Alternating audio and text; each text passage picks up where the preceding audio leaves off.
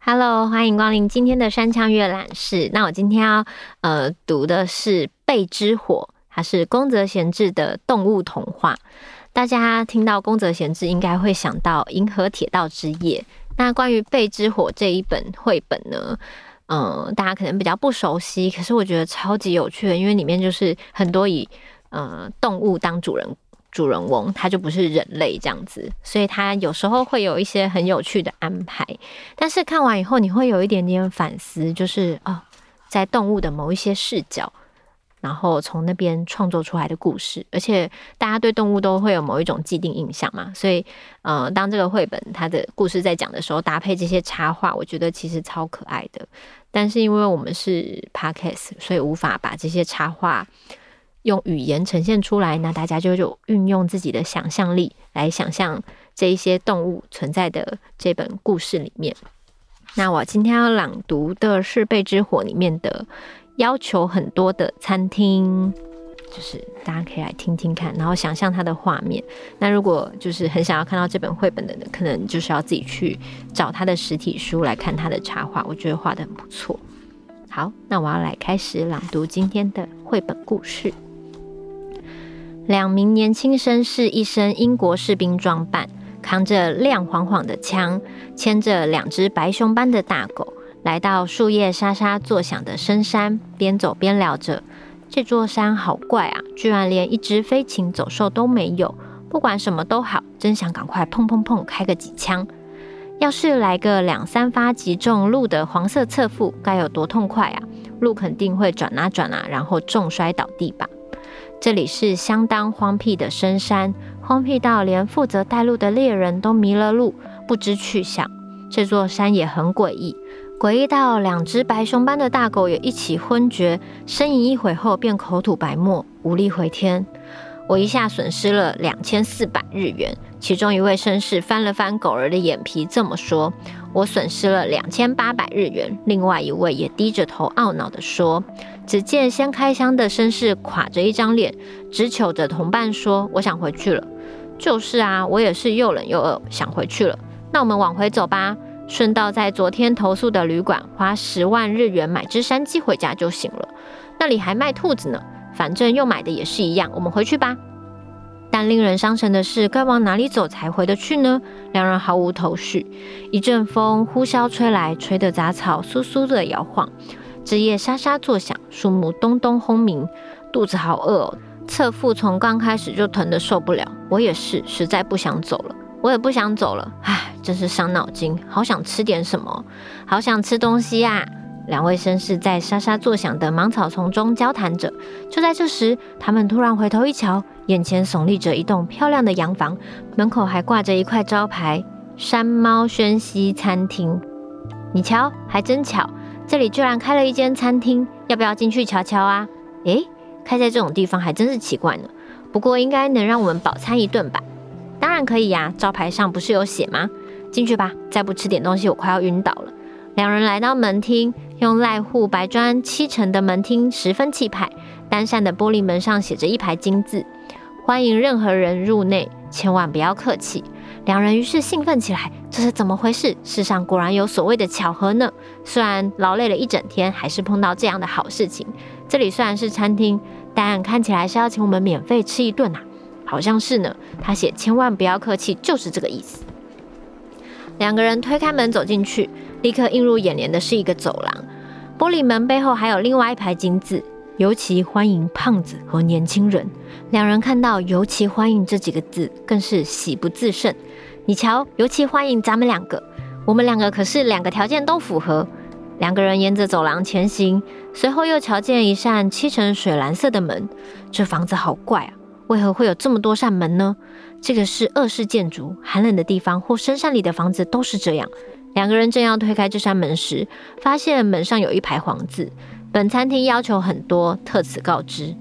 没想到深山里还有这么时髦的餐厅，可不是吗？你看，东京的大餐馆也很少开在大街上啊。两人一边聊着，一边推开那扇门，瞧见门后又有一排字：本店要求很多，还请一一忍受。这到底是怎么回事啊？其中一位绅士不由得皱眉头。嗯，一定是要求太多，准备起来很费功夫，所以请我们见谅吧。大概吧，真想赶快进去，想坐下来好好吃一顿。恼人的是，眼前又出现一扇门，门旁挂着一面镜子，下方摆着一把长柄和刷子，门上还有一排红字写着：“请您在此梳整头发，清理鞋子上沾到的泥土。”这是应该的。刚才在门厅时，我还想说这只是深山里的餐厅，有些瞧不起。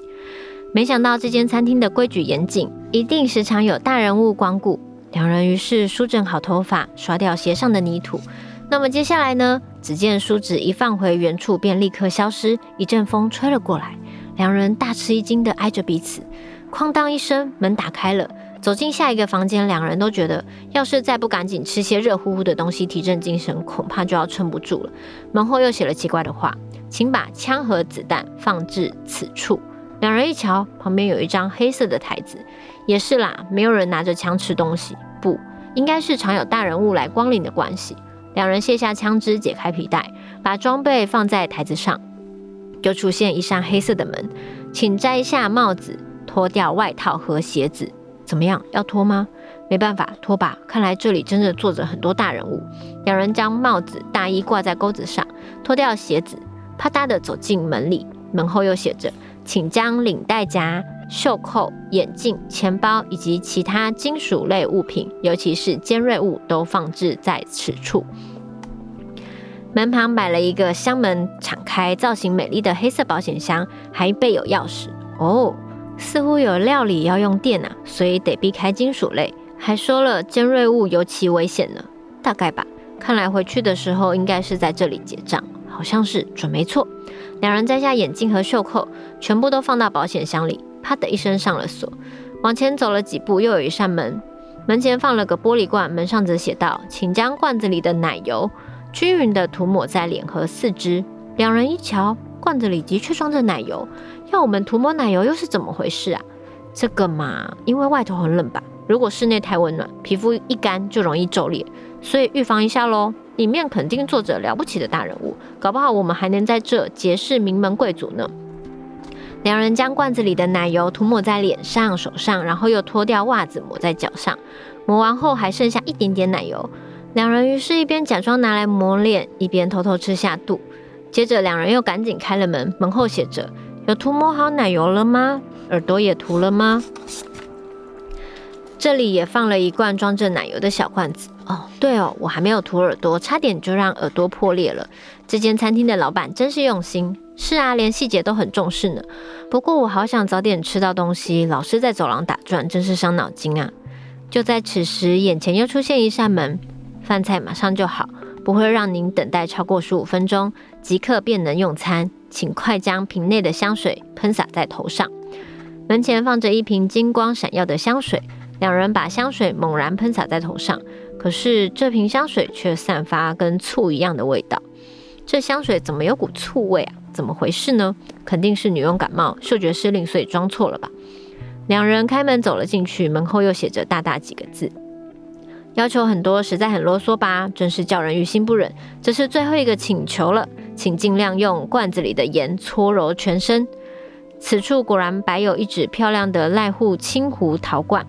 但这一回，两人却吓坏了，互相盯着彼此涂满奶油的脸，实在太奇怪了吧？我也觉得不对劲。原来要求很多是要求我们呐、所以我们所谓的西餐厅，不是做西餐给上门的客人吃，而是把来到这里的人做成西餐吃掉。这也就是说，我们其中一位绅士已经吓得颤抖不停，说不下去了。那我们啊，太可怕了！另外一位绅士也怕得直打哆嗦，哑口无言，快逃！一位绅士颤抖着身子，伸手要推开身后的门，可是却怎么也推不动。这里面还有一扇门，门上有两个大大的钥匙孔，凿成银色刀叉的形状，并写着：“哎呀，远道而来辛苦了，你们做得很好，来吧来吧，请进到我的肚子里。”钥匙孔内有两颗蓝色的眼珠子，正咕咕噜噜的窥视着他们。哇哦！其中一个绅士浑身打颤，另外一个绅士也抖个不停，两个人都快要哭出来了。这时，从门里传来窃窃私语：“不好了，他们发现了，好像没往身上搓盐呢。当然啊，老大那样写，他们不起疑才怪。尤其是那一句要求很多，实在很啰嗦，真叫人于心不忍。这写法也太笨了吧！随他吧，反正他连骨头也不会分给我们。话是这么说没错，但是那两个家伙万一不进来，就是咱们的责任啊。那还是喊一下吧。喂，客人，快点进来啊！快啊，快啊！盘子已经洗了，菜也腌好了，只要把你们和菜拌在一起，盛进雪白的盘子里就行了。快点进来吧。就是啊，请进，快请进。还是不喜欢沙拉呢？不然就起个火吧，把你们油炸。总之，快点进来吧。两位绅士因为哀痛至极，脸皱得简直跟揉成一团的纸屑一样。他们面面相觑，瑟瑟发抖，吓得哭不出声音。只见门里传来呵呵的笑声，又喊道：“来啊，快进来！瞧你们哭成这样。”特地磨好的奶油都快要流掉了，是，快做好了，等一下就给你们上菜。好了，快进来吧，我们的老大已经围好餐巾，拿起餐刀，舔着嘴唇等待着客人。两位绅士哭啊哭啊哭个不停。就在这时，他们身后传来汪汪汪的吠叫声。原来是那两只白熊般的大狗破门而入，钥匙孔里的眼珠子也瞬间消失。两只大狗呜呜低鸣，在屋里奔来跑去，突然又吠了好大一声，冲向下一扇门。门哐当一声被撞开，两只狗像被吸入似的冲进去。门的另一头漆黑一片，喵呜哇呜，空空咚咚的声音响起，随后又传来咔嚓咔嚓的声响。洋房宛如一阵烟，就此消失。冻得浑身瑟瑟发抖的两位绅士站在草丛里，只见外套、鞋子、钱包和领带夹，不是挂在那边的树枝上，就是散落在这边的树根边。一阵风呼啸吹来，吹得杂草簌簌摇晃，枝叶沙沙作响，树木咚咚轰鸣。狗儿低吼地跑了回来，两人身后传来叫唤声：“老爷，老爷！”他们瞬间振作起来，大喊。哎、我们在这里，快来啊！头戴蓑帽的猎人拨开草丛走了过来，两人总算安心。他们吃了猎人带来的糯米团子，还花了十日元在途中买了山鸡，返回东京。无奈，即便回到东京，也泡了热水澡，两人的脸还是皱得跟揉成一团的纸屑一样。好了，就是一个很经典的宫泽贤治的。《贝之火》里面收录的要求很多的餐厅，我那时候看的时候觉得很好看诶、就是我不知道大家看绘本故事的时候会有什么样的想象，可是我觉得像这种绘本故事就是非常适合大人跟小孩看的。嗯，然后之前也看过一部电影叫《玉子》。就是大家也可以有机会也可以去看一下。就是其实当然，我们人类在这地球上，我们是有智能的，好像我们总是主宰着一切。可是其实这世界上万物都是有生命的。那嗯，尊重各式各样的生命是很重要的。有时候看到这个，就会觉得嗯，有时候如果你站在别的立场去思考的话，就会发现我们不是这星球上唯一生存的物种。然后有时候人类的某一些行为，在另外一个物种看来，其实真的是很残忍的。嗯，所以总之就是这些绘本故事都之所以很经典、很隽永，然后很可以带给人们反思，都是在这些小细节里面。那大家会不会觉得这个绘本故事有一点小黑暗？其实我很喜欢看这类的绘本故事，就是不是只有可爱而已。总是可以让人想到，延伸想到很多事情。那这里面有非常多跟动物有关的童话，是童话吗？如果大家刚刚是跟着这两个主人翁进入到这样的世界的话，应该也会吓得发抖吧。但是里面有非常多值得人类反思的人与动物的各种相处。如果你看，就是兑换身份的话，就是今天你想要打猎、料理这些。山上的野味跟动物，但如果今天你变成了别的动物的囊中物了呢？对，所以就是总之会有各式各样的动物跟人类之间的转换。然后我觉得这本书其实很好看，希望大家可以唤醒内心的纯净初心，然后一起进入宫泽贤治的奇幻旅程。推荐给大家，我们山羌阅览室下次见喽。